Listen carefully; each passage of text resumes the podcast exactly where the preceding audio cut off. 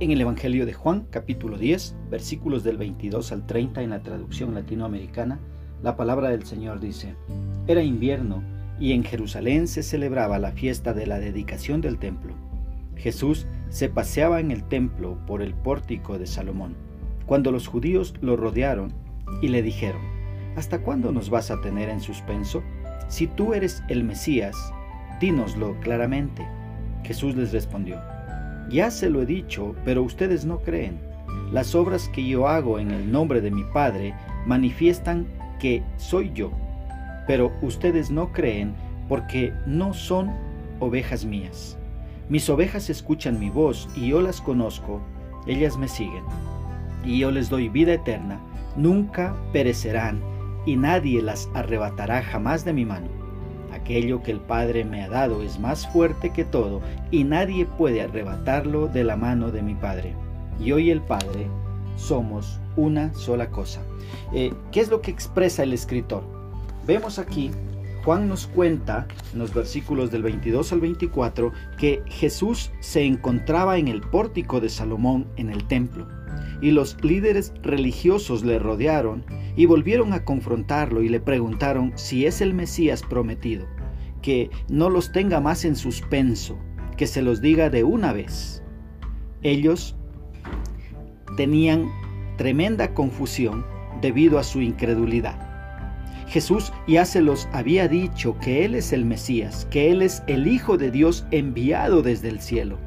Pero ellos lo veían solo como el hijo de un carpintero y nada más que eso. Cuando miras el versículo 25, Jesús les responde, que Él ya se lo ha dicho, pero que son ellos los que no creen, ni aun viendo las obras que solo Dios puede hacer. Era tanta la incredulidad de estos líderes que no creían que Jesús es Dios. Versículo 26. Jesús les explica el por qué no entienden y por qué no le reconocen. Les dice, porque no son ovejas mías. Esto es clave. Esto es muy interesante lo que les dice. Ustedes no me reconocen porque no son ovejas mías. Si no le has dado un lugar a Cristo en tu corazón, pues no eres una de las ovejas de Cristo. En otras palabras, no podrás reconocer a Cristo como a Dios. Y según el versículo 27, por más que escuches la palabra de Dios, no la vas a obedecer no te va a hacer ni cosquillas siquiera escuchar la palabra de Dios. Es más, ni siquiera la vas a entender. Mira, si fueras parte del redil de Cristo, amarías obedecer la palabra de Dios y seguirías a Cristo cueste lo que cueste. ¿Sí? Entonces ahí tú puedes darte cuenta si eres del redil de Cristo o no lo eres. Y si no lo eres, pues hoy mismo puedes darle un lugar a Cristo y pasar a formar parte de su redil pasar a formar parte de la familia de Dios. Mira versículo 28 eh, y 29. Jesús dice que sus ovejas están seguras en Él y que nadie las podrá arrebatar de su mano. Esto es seguridad de salvación. Una persona que ha nacido de nuevo, una persona que genuinamente le ha dado un lugar a Cristo en su corazón, jamás perderá su salvación. No existe un solo versículo en la Biblia que diga que la salvación se pierde los que encuentren algún versículo que piensen que está diciendo eso, lo que están haciendo es sacando de contexto ese versículo.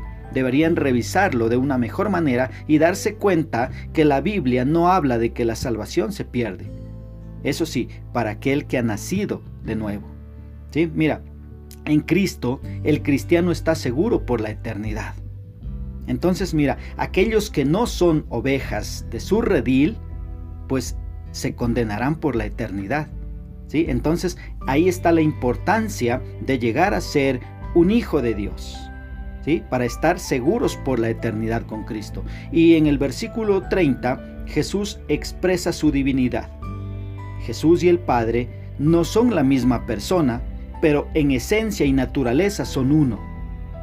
Esta declaración no deja lugar a dudas, ninguna duda de que Jesús es Dios. Los líderes querían matarle porque sus leyes decían que cualquiera que se proclame Dios debe morir. A ellos nada les hacía entender lo que Jesús les estaba diciendo.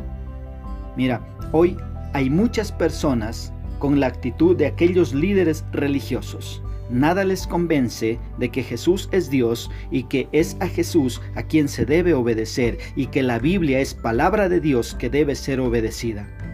¿Cómo puedo aplicar esto a mi vida?